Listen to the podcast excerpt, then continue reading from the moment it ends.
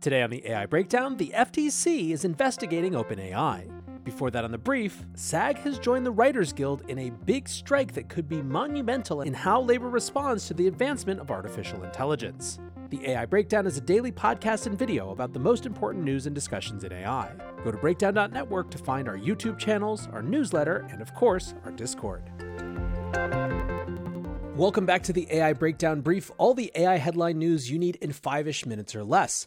We start today with a story that could very easily be the subject of an entire full episode of the AI Breakdown, which is, of course, that the Screen Actors Guild has joined the Writers Guild of America in their strike. Now, this is the first time that these two unions have been on strike at the same time since 1960, when Ronald Reagan was the head of SAG.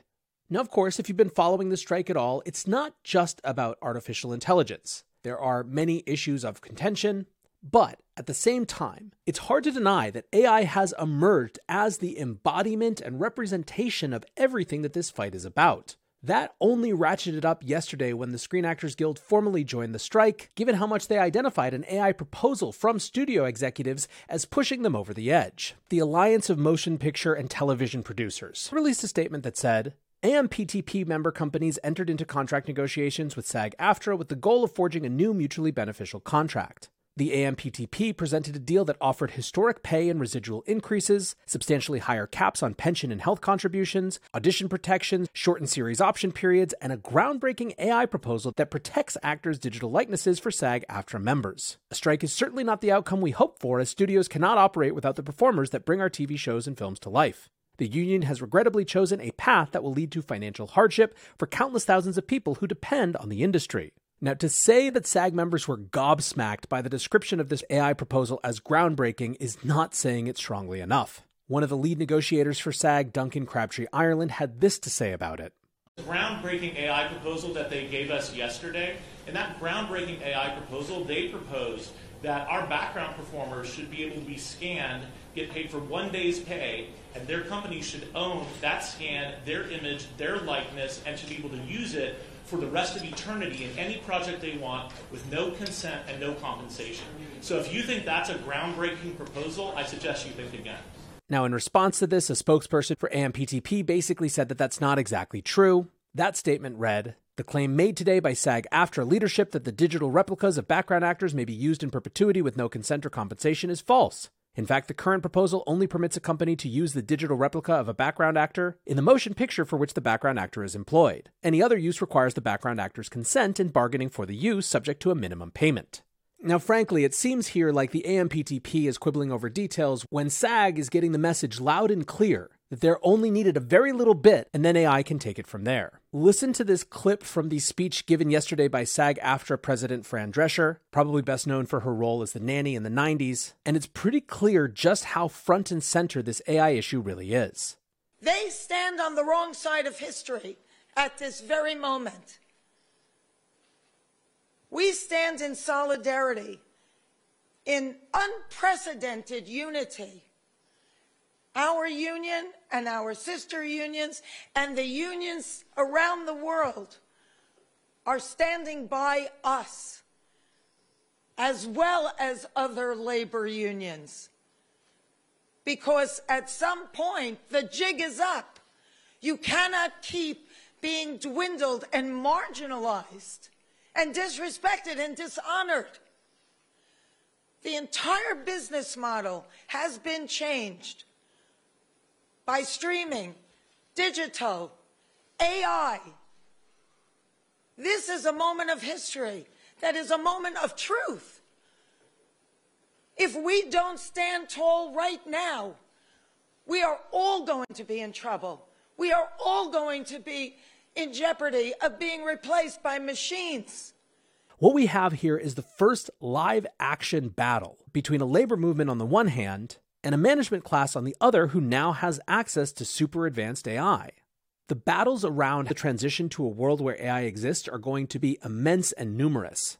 And I anticipate that part of the reaction won't just be people reskilling and retraining and changing everything that they do, but actively organizing in a way that we haven't seen for decades to try to exert some control around how much ability corporate leadership has in various industries to transition people out and AI in. Holding aside any determination of right or wrong or justice or not. This will, I believe, set a template for other labor organization in other areas that will have an impact on how AI is rolled out. Next up, staying in the realm of battles, Twitter has filed a lawsuit against four companies claiming that they scraped large amounts of data from the service without permission or payment.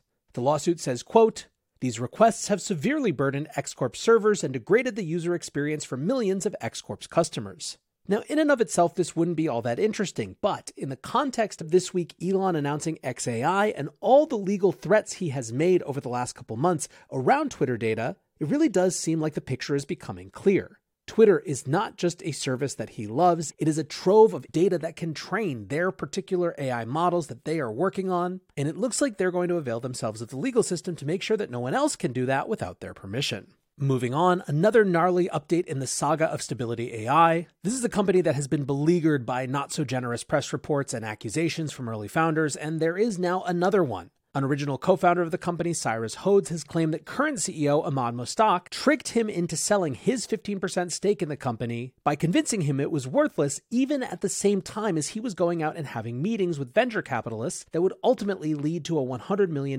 venture financing round. Now, the lawsuit also has other allegations against Emad, including that he embezzled external investors' funds for his personal use. Now, I, of course, have no idea what the truth here is. It'll be for the courts to decide. But I do agree with Josh Wolfe when he writes Every tech movement in its first phase of hype cycle has fast and loose early chaos that self corrects and demands tightened scrutiny and cost of capital for future companies in phase two.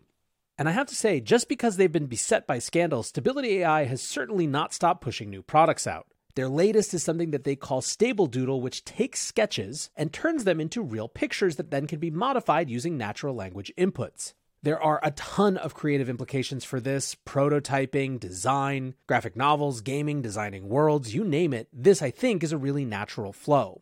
And of course, on top of any sort of business or professional uses, this is just going to be incredibly fun to play with. And last up today, Forbes is reporting that Hugging Face, the GitHub for machine learning, is raising a new $200 million venture round at a $4 billion valuation. That's up from 100 million raised on 2 billion last year, so not bad for about 12 months of work. Now, obviously, if you are invested in the open source part of this space, Hugging Face is a huge asset. So, I, for one, am certainly excited to see them have more resources to build. Anyways, guys, that is going to do it for today's AI Breakdown Brief. If you're listening to this, go check out the YouTube. If you're watching this, go check out the podcast. And until next time, peace. Before we get into the main AI breakdown, I want to tell you about today's sponsor, Supermanage. If you work in a professional setting, you probably have some version of a one on one meeting, either with the people that work for you or the people that you work with. Unfortunately, all too often, those one on one meetings become glorified catch up calls. Don't you wish you could jump right to the stuff that really matters? That's where Supermanage comes in. Supermanage AI magically distills your team's public Slack channels into a real time brief on any employee, anytime catch up on contributions, work in progress, challenges they're facing, sentiment, everything you need to show up ready for a truly meaningful conversation. And it's completely free. Visit supermanage.ai forward slash breakdown today to start making the most of your one on ones. And thanks again to Supermanage for sponsoring the AI Breakdown. Big news out of Washington this week the FTC is investigating OpenAI around the potential harms of ChatGPT. Welcome back to the AI Breakdown. OpenAI has been pretty busy this week. We saw a six year deal with Shutterstock, which will give OpenAI access to train on their images, as well as integrate their tools into Shutterstock's platform. And they also have a deal with the AP. Still, the bigger news was that the Federal Trade Commission has opened an investigation into OpenAI around the potential harms of ChatGPT. The news was first reported by the Washington Post and focuses on a few different areas of potential harm. One of those is whether ChatGPT has appropriate data collection practices. A second question is whether there's been harm to consumers around false information, hallucinations, things like that that come from ChatGPT. And additionally, the FTC is also asking about OpenAI's security practices. Now, all of this was included in a 20 page letter that was sent to OpenAI this week, and that letter is trying to get a ton of information from the company. They want to know about how they train their models, how they treat personal data, and more. And the question ultimately is whether OpenAI, quote, engaged in unfair or deceptive practices relating to risks of harm to consumers. Now, OpenAI has talked quite openly about their belief that the AI sector needs more regulation. Sam Altman has even testified before Congress about exactly that. This, however, represents the first time that they're potentially on the bad end of a regulatory action. And it seems he didn't super love how the whole thing was handled. Altman tweeted, It is very disappointing to see the FTC's request start with a leak and does not help build trust. That said, it's super important to us that our technology is safe and pro consumer, and we are confident we follow the law. Of course, we will work with the FTC. We built GPT 4 on top of years of safety research and spent six plus months after we finished initial training, making it safer and more aligned before releasing it. We protect user privacy and design our systems to learn about the world, not private individuals. We're transparent about the limitations of our technology, especially when we fall short, and our capped profit structure means we aren't incentivized to make unlimited returns.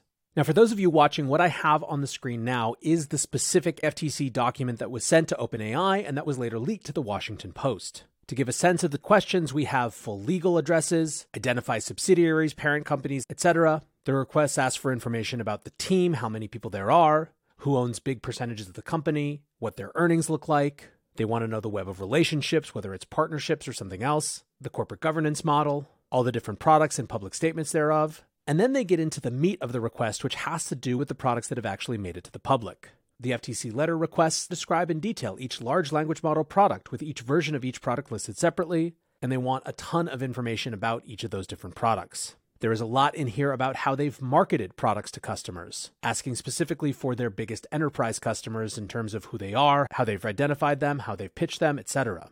Question 15 is a thorny one. It says Describe in detail the data you have used during or prior to the applicable time period to train or otherwise develop each large language model described in response to question 9. They want to know how they obtained the data, all sources of the data, a list of websites data was derived from, all policies around identifying and vetting data, how much the data varies across languages, and more. In total, there are 49 questions here, along with a request for 17 different types of documents. Now, going back to the Washington Post article, they paint the FTC as fairly aggressive as relates to consumer protection in AI. They point to an article they wrote on April 25th called Federal Regulators Call AI Discrimination a New Civil Rights Frontier, in which they quote FTC Chair Lina Khan, who said there is no AI exemption to the laws on the books.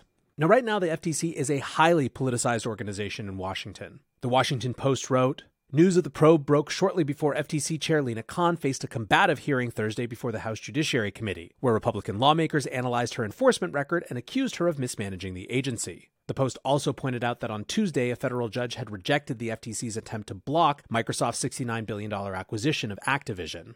Some of the representatives at the hearing asked specifically about this potential enforcement action. Dan Bishop, Republican from North Carolina, asked Khan what legal authority empowered her and the FTC to make these demands of OpenAI. And indeed, how much authority the FTC has in this case is a big question. Adam Kovacevic, the founder and CEO of the Chamber of Progress, said that while it's clear that the FTC had oversight of data security and misrepresentation, it's not clear whether they had the authority to, quote, police defamation or the contents of ChatGPT's results. Now, as you might imagine, there are a lot of hot takes on this on Twitter. Some fall in line with the Tech Oversight Project, who tweets Rushing AI products to market without protecting consumers, ensuring safety, and promoting competition is reckless and irresponsible. We applaud the FTC for taking steps to protect the American people. Senator Ed Markey basically said that this would be good in helping them get the information they needed to actually regulate the industry. He tweeted, We can't combat what we don't comprehend. This action from the FTC will help us better understand the risks posed by AI technology like ChatGPT, but Congress must go farther to stop current and future harm from this emerging technology. One thing you'll note is the language here. We can't combat what we don't comprehend. He might not have meant it like this, but the inescapable conclusion is that ChatGPT is something not that is an unbelievable example of American innovation, but which is something that needs to be combated. However, on the flip side, there was a lot of questioning around the authority that the FTC did or didn't have as related to this particular issue. Representative Dan Bishop built on his comments to the Washington Post, tweeting Just before this hearing, it was reported that the FTC is investigating OpenAI. They're demanding information on if ChatGPT generates false, misleading, or disparaging statements. Is the FTC now in the business of regulating speech? How are they claiming that authority? Now, David Krumm followed a similar line but suggested a different approach that might be better in line with the FTC's mandate.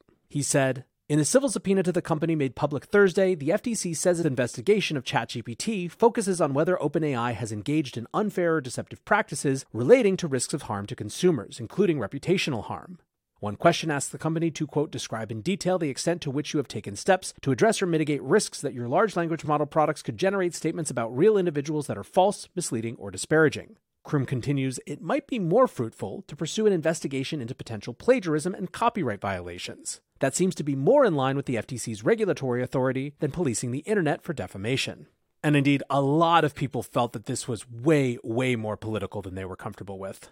Spellcraft AI founder Lewis writes I have a lot of problems with OpenAI, but this investigation is plainly politically motivated BS. David Marcus, who was formerly at Meta running their Libra project and who is now the founder of a Lightning company on Bitcoin, writes Oh, FFS, we cannot become the country that is anti innovation. Innovation, entrepreneurship, and yes, capitalism, and our value system is what made us into the greatest nation. Foster and encourage it, don't dissuade and kill it.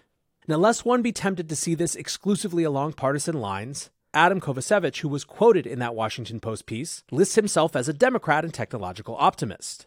He said, I've read the FTC's subpoena to OpenAI. It's basically seeking a complete peek under the hood of how ChatGPT works. It covers data security and deception, where FTC has clear authority, but also copyright and defamation, where it doesn't. And at the end of the day, a lot of lay folks felt similar to Eli Dourado here, who tweeted, Are there any legal scholars who argue that subpoena power has gone too far? This demand letter from the FTC to OpenAI is basically please give us all the information that we need to bring an enforcement action against you.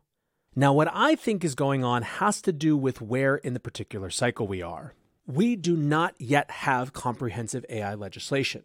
We don't know if regulatory authority is going to be divided among different offices that seem to touch some part of it, or if there's going to be some entirely new framework, a new department, a new division, a new commission that is created specifically to handle AI in that type of regulatory vacuum, the thing that happens is bureaucrats and unelected officials race to fill that space with their theses about how their agency has authority over some aspect of the new thing that's happening.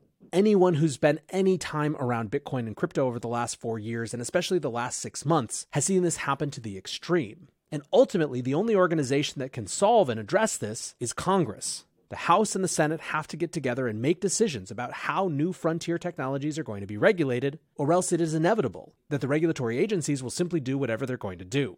Now, right now, we have battles around this being fought in the Supreme Court with something called the Major Questions Doctrine. The Major Questions Doctrine, which has come up in a recent Supreme Court decision, basically limits the authority of unelected officials to very specific mandates that are handed to them by Congress. And the working thesis among many in these frontier technology areas is that if they are significant enough, which certainly it would seem that AI qualifies for, the regulatory agencies can't just assume authority. They have to wait to be told that they have that authority by Congress itself. Innovation policy analyst at RSI, Adam Thierer, writes This latest FTC nastygram to a tech company reflects the short term reality of AI regulation in the US. We'll witness a lot of jawboning and regulation by intimidation through implicit threats of undefined action.